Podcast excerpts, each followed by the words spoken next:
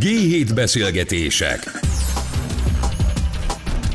László Pállal ez itt a G7 Podcast, és a mai vendégünk Fekete Csaba, a Cib Leasing vezérigazgatója, és abban maradtunk, hogy tegeződünk, és köszöntelek itt a stúdióban. Szervusz. És köszönjük szépen a Cibnek, hogy létrejöhetett ez a beszélgetés, és ma az autópiacról fogunk beszélgetni, de nem elsősorban a leasingről, hanem arról, hogy hogyan változott meg az elmúlt mondjuk néhány évben, eh, és hogy mi várható az autópiacon.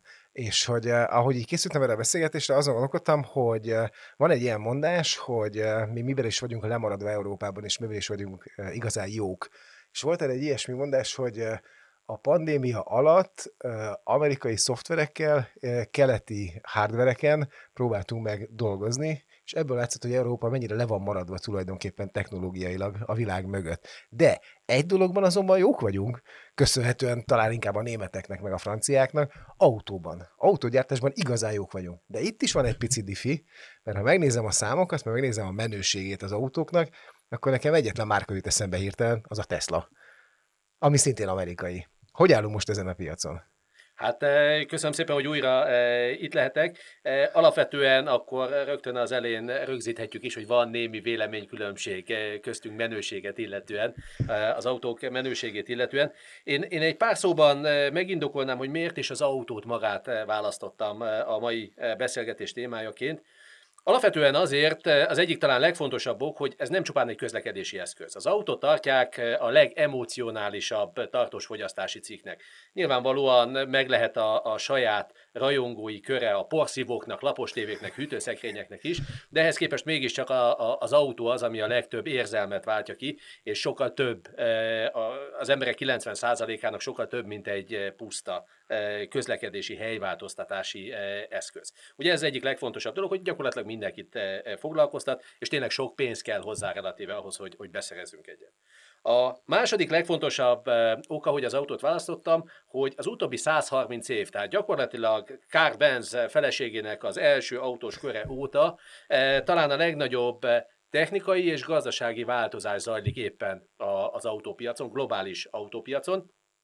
Ennek nagyon sok eh, oldala van, ugye a jól ismert elektrifikáció, eh, egyéb alternatív üzemanyagok, károsanyag kibocsátás, eh, környezetvédelmi szempontok, de maga az értékesítési rendszere is az egész autópiacnak az úgy néz ki, hogy alapjaiban fog megváltozni az elkövetkező két-három évben, tehát nem 10-15 éves uh-huh. időtávokban gondolkodunk, hanem az elkövetkező két-három évben, tehát nagyon-nagyon kézzelfogható ez a, ez a változás minden téren, ahogy be fog következni. Jó, de várjál, várjál, tehát eddig uh, volt egy uh, autókereskedő, abban volt egy nem tudom én, tanácsadóm, ügynököm, hívjuk bárhogy, és személyesen próbáltam elintézni, és akkor te azt állítod, hogy ez teljesen meg fog változni a következő néhány évben. Abszolút, abszolút. Ez gyökeresen meg fog változni, és ugye ez miért is eh, nagyon fontos. Ugye van egy harmadik aspektusa az autónak, az emocionalitás, és eh, alapvetően ugye a, a, a technológiai gazdasági revolúció mellett, ez pedig a gazdasági jelentősége. Ugye talán nem mindenki számára ismert a tény, hogy az EU-n belül minden második eh, adóból befolyt euró az autóval áll kapcsolatban, akár vegyipari, akár egyéb oldalról. Tehát igazából egy nagyon-nagyon komplex eszköz, ami beszállítói láncoknak az egész sorát működteti mindenféle iparágban. És igen, alapvetően ez a fajta értékesítés, ez a fajta hozzájuthatósága az autónak, ez fog gyökeresen megváltozni.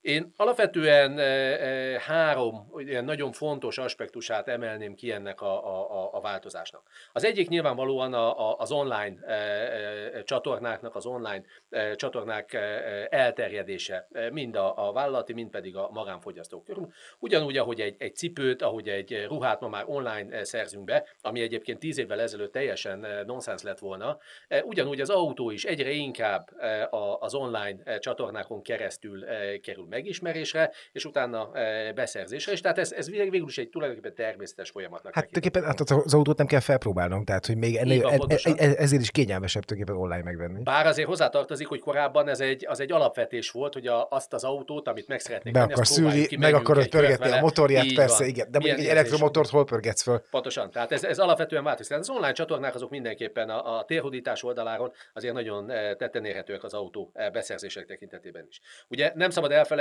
a Covid-nak a hatását, ami minden beszerzést, beleértve a, a liter tej megvásárlását a mosószeren keresztül, az autók beszerzését is, ugye a személyes érintkezés nélküli csatornák felé tolta, ezt tovább erősítette. Tehát ez a Covid hatást mindenképpen fontos.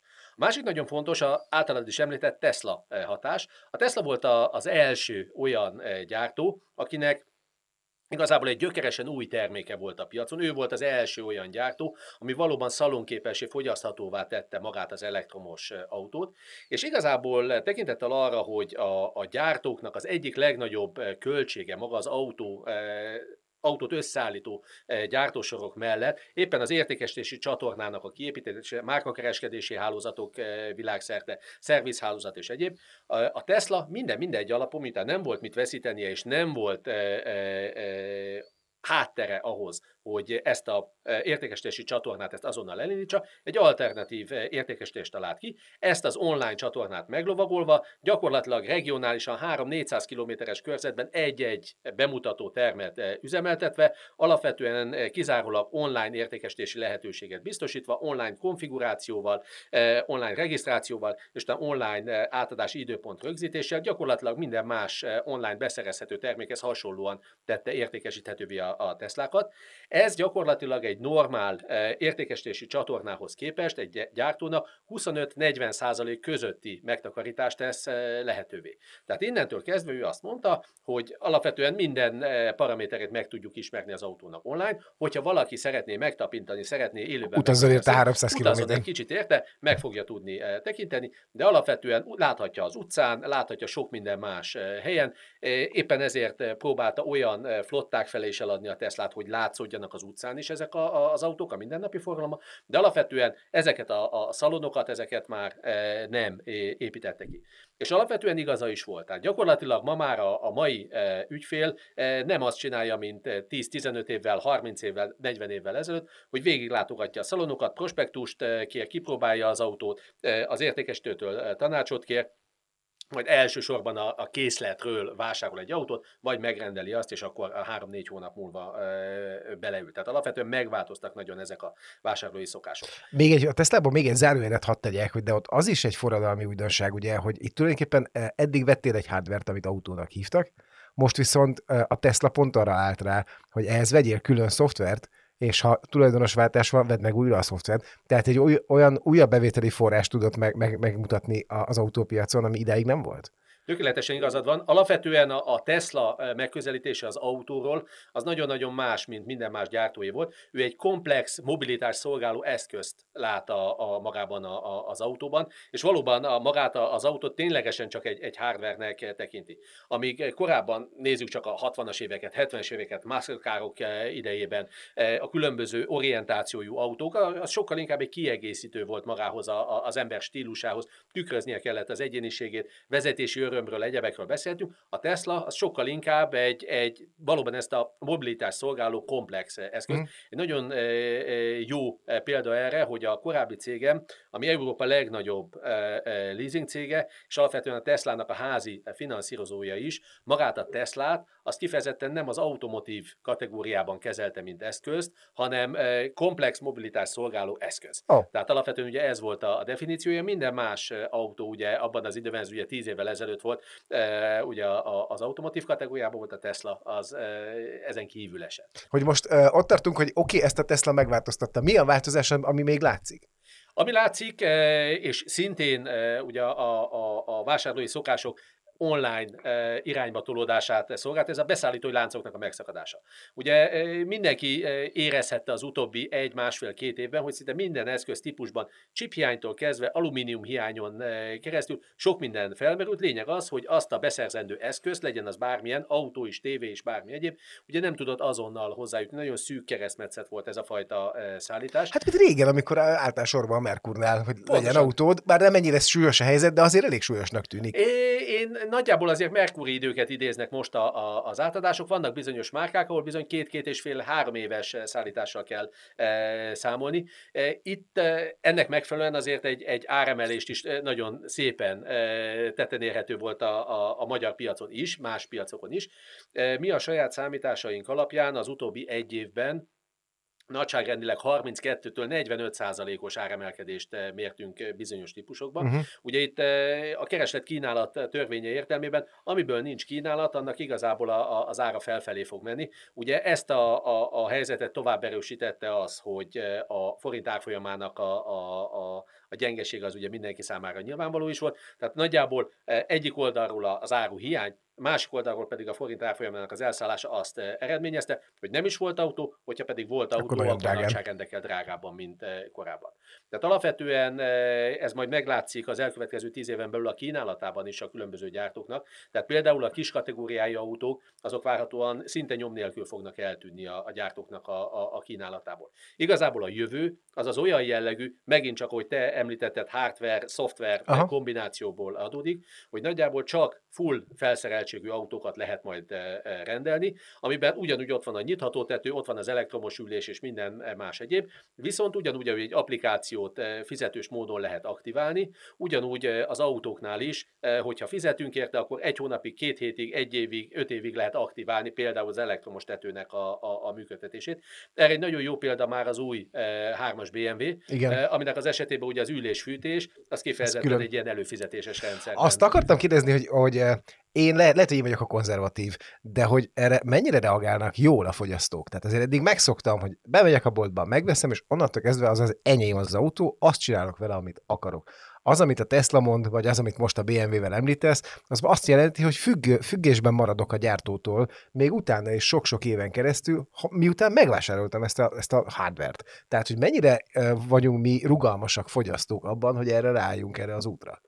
Alapvetően ugye ez árérték kérdése.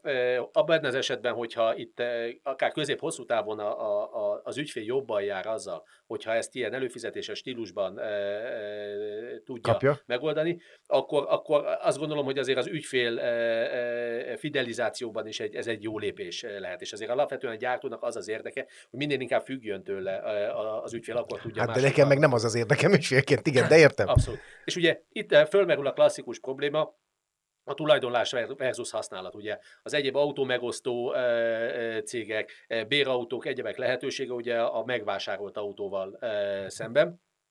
És ugye az autó tekintetében Nyugat-Európában már régóta maga a személy, eh, tehát a, a, a magánszemély leasing is annyit fed, hogy 3-4-5 évig használom az autót, eh, a használat végén, amikor már gazdaságilag, eh, gazdaságosan nem feltétlenül üzemeltethető, vagy más oldalról kijött egy új típus, ami vonzóbb bármilyen szempontból, akkor gyakorlatilag ugyanolyan költség mellett ugye átül egy másik autóba, ezt a régit pedig uh-huh. lerakja. Semmiféle olyan célja nincsen, hogy ez az ő nevére kerüljön, 10 évig használja, ő maga adhassa hatással és semmi egyéb. Magyarországon ugyanúgy, hogy a ingatlanok esetében nagy különbség van a, a nyugat-európai szokásokhoz képest. Mi szeretünk tulajdonolni Igen. autót is, ingatlant is, minél több mindent, függetlenül attól, hogy egyébként a, sokkal kevesebb pénzünk van rá. Igen. aránytalanul nagy részt jelent. Magyarországon erre a fajta rugalmas magánszemély leasingre a jogszabályok nem is igazán, és adószabályok nem, nem igazán adnak lehetőséget. Tehát igazából Magyarországon a magánszemély finanszírozásnak gyakorlatilag az egyetlen módja az, hogy hogyha valamilyen úton, módon ő tulajdon szerez, és utána ezt megoldja. És igazából a carsharing szolgáltatásoknak az elterjedése az nagyon-nagyon korlátozott egyelőre. Uh-huh. Tehát igazából a megfelelő támogatás sincs meg, a megfelelő hagyományai, a megfelelő kultúrája sincs meg sajnos ezeknek a carsharing szolgáltatásoknak. Ennek megfelelően igazából az biztos, hogy egy kezemen, de szerintem két ujjamon meg tudom számolni azoknak a carsharing szolgáltatóknak a nevét, akik Magyarországon és elsősorban Budapesten, szinte kizárólag Budapesten meg tudtak maradni. Uh-huh. Tehát igazából ez egy ilyen úri passzió, úri hobbi, egy, egyfajta menőség eh, magát eh, automegosztó eh, szolgáltatást használni, de igazából a, a széleskörű mobilizációhoz nem tud érdemben hozzájárulni Magyarországon. Na, akkor vegyük vissza a változásokra még.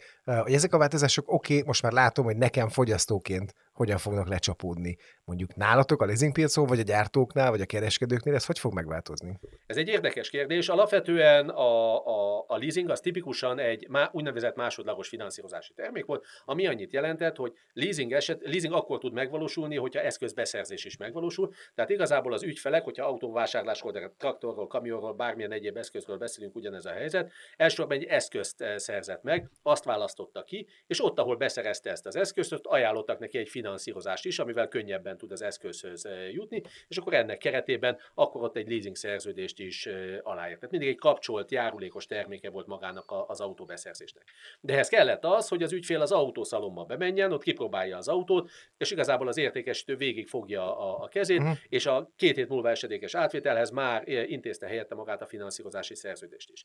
Most ugye elsősorban ugye a beszállítói láncoknak a megszakadása miatt nincs autó. Tehát igazából mire gondol? Arra, hogy miután a kamatok is emelkednek, akkor bemegyek a banki partneremhez, akit jól ismerek a CIP-hez, és aláírom vele legalább, kérek tőle egy, egy kötelező jellegű, kötelező érvényű finanszírozási ajánlatot, hogy legalább az meglegyen, uh-huh. és utána a gombhoz választok kabátot, megkeresem valahol az autókat. Ez olyannyira egy jellemző tendencia volt, hogy amíg az elmúlt 20-25 évben a e, leasing finanszírozási szerződések 90%-a márkakereskedőn keresztül érkezett meg, 10% volt a direkt ügyfelek uh-huh. arány, ez pont megfordult. Oh. Mert mindössze 10% jön a, a márkakereskedőktől, és 90% ügyfél az, aki direktben e, külön kiválasztja a cipőt a cipőboltból, autót a, a, az autó kereskedőtől vagy online, és a finanszírozás pedig a, a, a partnerbankjától. Tehát igazából ez a, a, a mi lehetőségeinket e, nagy, nagyságrendekkel kiszélesíti, hiszen a, a banki teljes ügyfél ügyfélkörre sokkal inkább e, tudom a hálómat kivetni, amíg idáig e, a márkakereskedőkre voltam utalva, hogy küldjék hozzám az ügyfeleket, egyedileg a márkakereskedőket, mint viszonteladókat kellett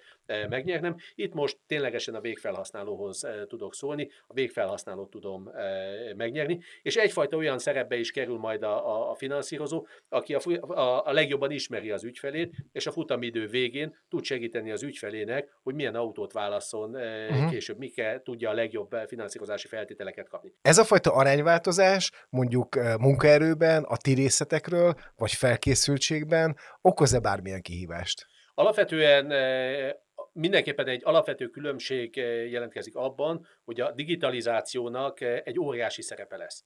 Tehát egyik oldalról nyilván azt az előnyét az úgynevezett vendor finanszírozásnak elveszítjük, hogy a márkakereskedő koncentrálta ezeket az igényeket, majd feldolgozva eh, küldte át nekünk, és igazából nekünk egy, egy professzionális csatornán keresztül alapvetően egy, egy professzionálisan felkészült értékesítővel kellett kommunikálnunk, nem pedig a végfelhasználóval direktben.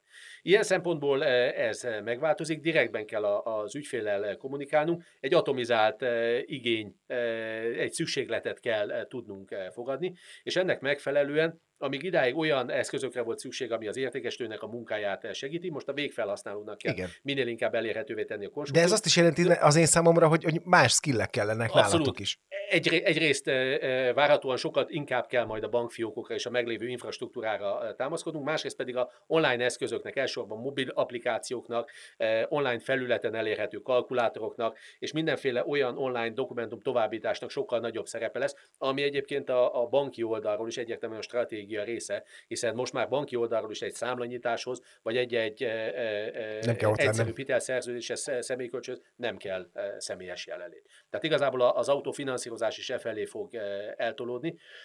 Meglátjuk, hogy ez hogyan működik. Alapvetően élő munkaerő tekintetében nem számítunk másra. Alapvetően abban viszont igen, hogy a, a, a, a kollégáinknak sokkal inkább felkészültnek kell lenni a, a, az atomizált, e, e, sokszínű igényeket ke, ke, kezelni, külön-külön minden egyes ügyfél. Meg egy kicsit talán autószakértőnek is kell lenniük, Abszolút. tehát hogy gondolom én. De... Autó és emberszakértőnek. Igen, Tehát igen. mind a két terhet igazából a márkakereskedő levett a vállunkról, hiszen elég volt, hogyha ő ismeri az autót, hiszen ő adta el, és elég volt, hogyha ő ismeri, ő kezeli az ügyfelet. Most igazából az ügyfelet direktben nekünk kell tudni kezelni, és tudnunk kell kezelni egy eszköz alapú finanszírozásán, hogy mi az, amit megfinanszíroztunk és igazából milyen kondíciókat tehetünk. Ez nekem usernek uh, anyagilag jelente könnyebbséget. Vagyis mennek e le az árak attól, hogy megváltoztak az arányok, és az eddigi 10-90-90-10%-ra módosult? Alapvetően igen, tehát a, a, a maga a márkakereskedői e, hálózatoknak az üzemeltetése nem csak a gyártóknak, hanem a finanszírozóknak is egy plusz költség volt,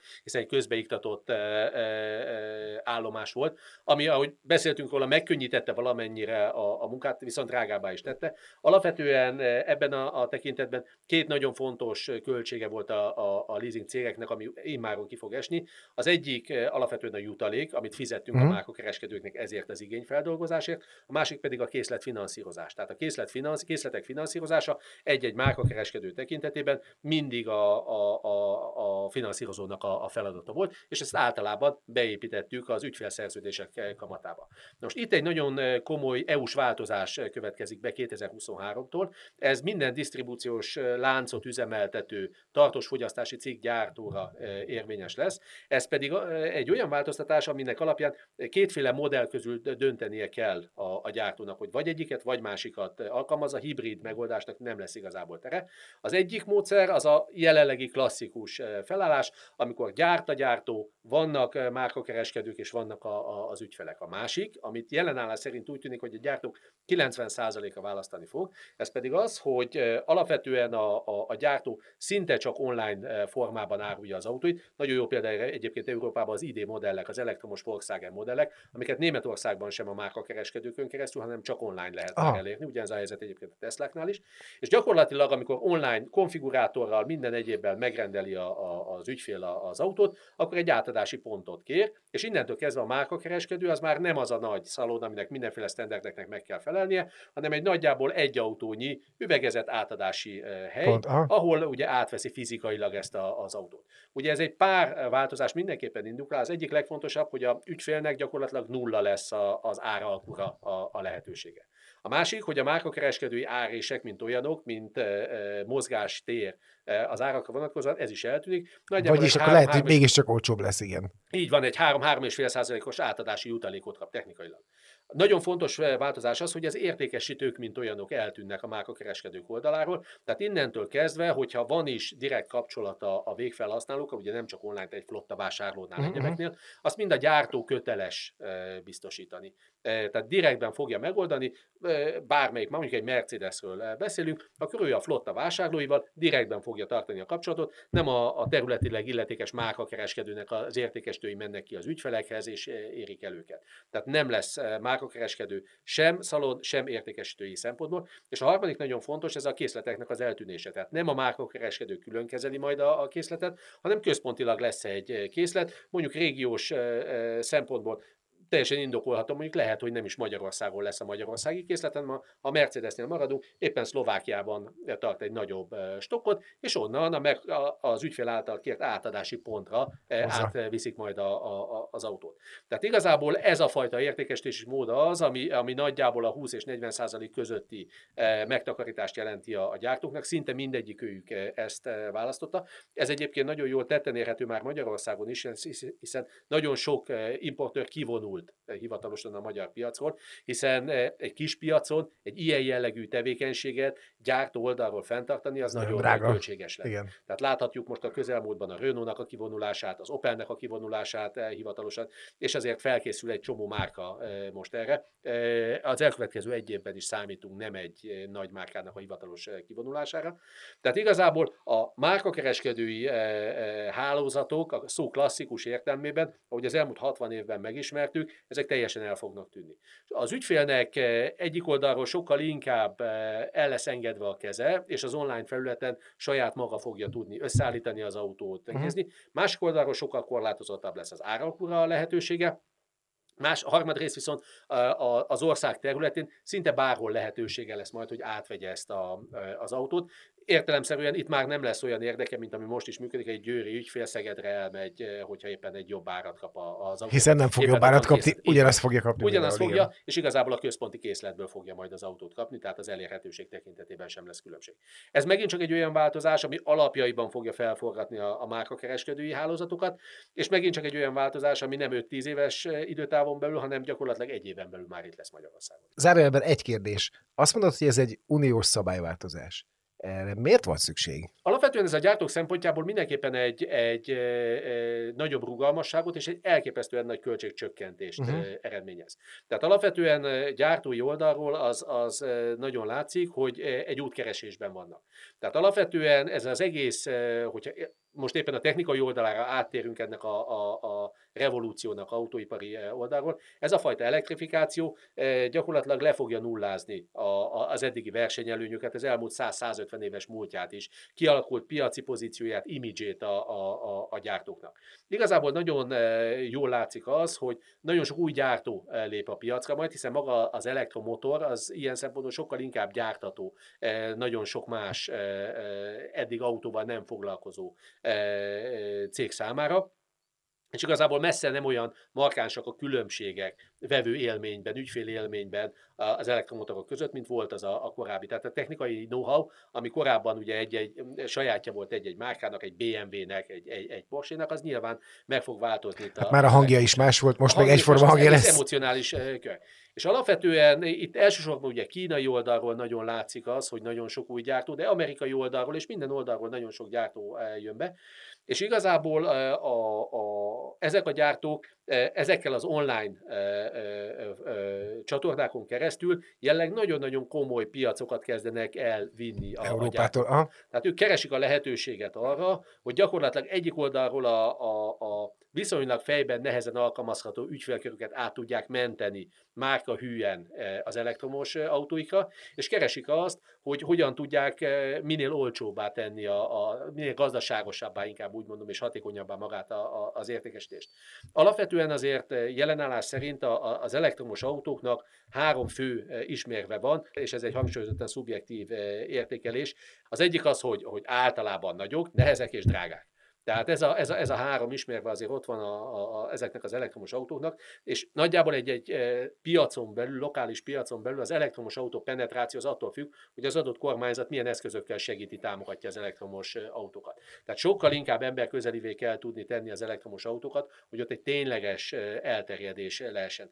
Ugye egyik márkakereskedő barátom említette, hogy akkor lesz igazából elektromos autó majd ténylegesen komolyan vehető alternatíva, ha a Havanna lakótelep parkolójában azt látjuk, hogy a, a ott lévő 400 autóból 380 az elektromos, és éppen a, a töltőn van. Hát és hogyha azt látjuk a Havanna lakótelepen, hogy van 380 hogy töltőpont, mert az viszont így nincs. Pontosan. Tehát, hogy ez a legrosszabb az egészben, hogy ugye most már van kitűzött dátuma annak, hogy az Európai Unió mit mond arra, hogy mikortól lehet csak elektromos autót újonnan forgalomba helyezni, hogy akkor tulajdonképpen most, ha jól látom, minden arra megy, hogy eddig az időpontig azt a versenyelőnyt, ami Európának megvan az autóban, amiről beszéltünk a legelején a beszélgetésnek, azt megpróbáljuk megtartani, vagy legalábbis nem sokat elveszíteni belőle. Abszolút. Eh, itt azért eh, van még nagyon sok kérdője, hiszen ez a 2035-ös dátum is, azért ez már többször módosításra eh, került, tehát azért ez tolódik. És nekem Jó, de azért a, a, dánok, a dánok azért ők már sokkal korábban meg fogják ezt lépni, azt hiszem 25-ben. Persze, persze, tehát azért ez kétségtelen van, de azért jelenleg százszázalékosan nem tud még az elektromos meghajtás alternatíva lenni a, a, a robbanó motorokhoz képest. És ami nekem egy, egy nagyon nagy kérdőjel, hogy hogyan tudják egyrészt kapacitási oldalról, elektromos áram kapacitási, előállítási oldalról ezt fedezni. Azt szokták mondani, hogy nagyjából 8-9 atomerőműnyi kapacitás hiányzik Európából ahhoz, hogyha ténylegesen ez a fajta átállás megtörténik, akkor ezt pótolni lehessen. Másik oldalról pedig maga a töltőállomásoknak a, a, a, a háttere. Tehát és akkor a technológiai hátteret ugye a, a, az autonómiát, tehát abból a szempontból ugye ez a e, hatótávolságnak a kérdését még nem is említettük, de a töltőállomásoknak a hiánya az jelenleg egy nagyon-nagyon markáns kérdés. Számomra egyébként az egyik legnagyobb kérdőjel az pont az, hogy maguk a gyártók miért elsősorban az autóra, és miért csak másod, harmad, negyed sorban a, a töltőállomás hálózatok kiépítésére fordítják a, a, az energiát. Hiszen alapvetően egy-egy márkának az elterjedését ez is nagyon-nagyon nagy mértékben meghatározhatja. Hát erre van némi megoldásom, mert azt gondolom, hogy ha én autógyártó cég lennék, akkor azt mondanám, hogy hát ezt akkor elbízom az államra és hogy azt várom, hogy az állam ezt majd meg fogja oldani, mert ez egy olyan típusú probléma. Jó, arról egy picit még a végére arról, ha mondanánk három mondatot, hogy te mit gondolsz, hogy, hogy mondjuk így 2030-ig, 35-ig mi várható a piacon? Én azért az elektromos meghajtásnak a, a mindenhatóságába 2035 után nem vagyok 100%-ig biztos. Tehát ezt, kicsit, elkeser, kicsit elkeserítesz, de jó. Okay. Nem, nem, nem. Tehát a, a 2035 az a zéró károsanyag kibocsátás autóknak a forgalomba helyezésére vonatkozik. Tehát nem az elektromost határozták meg, a zéró károsanyag kibocsátás. Alapvetően az, hogy környezetvédelmi oldalról tennünk kell valamit, ez, ez, ez vitán áll. Tehát itt alapvetően azért a CO2 kibocsátásnak a, a mérséklése, redukálása az, ami a, a, a leglényegesebb. Én alapvetően azért egy kicsit a, a kecske is jól lakik, káposzta is megmarad elven, én sokkal inkább e, várom azt, vagy reménykedem abban, hogy inkább a jelenlegihez robbanómotoros, sokkal inkább hasonló alternatív üzemanyag meghajtású autóké lesz majd a jövő. Én azért egy kicsit tartok attól, hogy a, a, a jelenlegi technológiai feltételek mellett legalábbis az elektromos meghajtásnak az ökológiai lábnyoma egyszerűen olyan nagy, hogyha a teljes életciklust nézzük, amivel nem tudunk majd mit kezdeni. Tehát itt abban az esetben, hogyha itt a nagyságrendjét tekintve 20-25 milliós EU-s autópiacon valóban minden autó átáll erre a, a, a meghajtásra, akkor egyik oldalról a korábban említett kapacitási problémák, másik pedig az újrafelhasználhatóságnak a gyakorlatilag teljes hiánya uh-huh. az akkumulátorok tekintetében egy nagyon-nagyon komoly időzített bombává válhat. Tehát igazából erre a, az elkövetkező 13 évben mindenképpen megoldást kell találni. És te, te, mit, te mit satszolsz, hogy jó, de akkor mi lesz az alternatíva?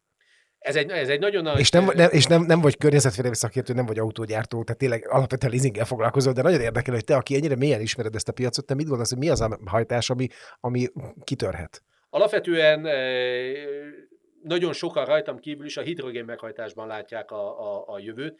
Tehát igazából az a fajta valóban ökológiai lábnyom tekintetében is eh, elfogadható alternatíva, ami valóban előrelépést jelenthetne a, a jellegi robbanómotorosokhoz képest. És ez, hogy ez megoldás jele, lehet majd 2035-ig is már, bármennyire is közelinek tűnik a, a 2035-ös dátum, azt ne felejtsük el, hogy 2010-ben, 2011-ben még torony magasan a legperspektívikusabb meghajtási módnak a dízelt látták a, a, a mhm. gyártók. Nem véletlenül ezekben az években a 24 órás Le Mani autóversenyt is dízel meghajtású versenyautó nyerte. Tehát igazából nagyon nagyot tud változni a világ 4-5 éven eh, belül. Én bízom benne, hogy egyrészt az alternatív üzemanyagok, másrészt a hidrogén meghajtás tekintetében is elérhető egy olyan technológiai eh, fejlődés, áttörés, ami az elektromos autóknak a, a, az irányvonalát eh, egy picit módosíthatja, és nem feltétlenül kizárólagosan ebbe az irányba indulunk el, hogyha az zéró emisszióról beszélünk. Én köszönöm szépen Fekete Csabának, a Ciblizing vezérigazgatójának, hogy itt volt ma, és köszönjük a Cibnek, hogy ez a beszélgetés létrejött. Szevasztok! Köszönöm szépen!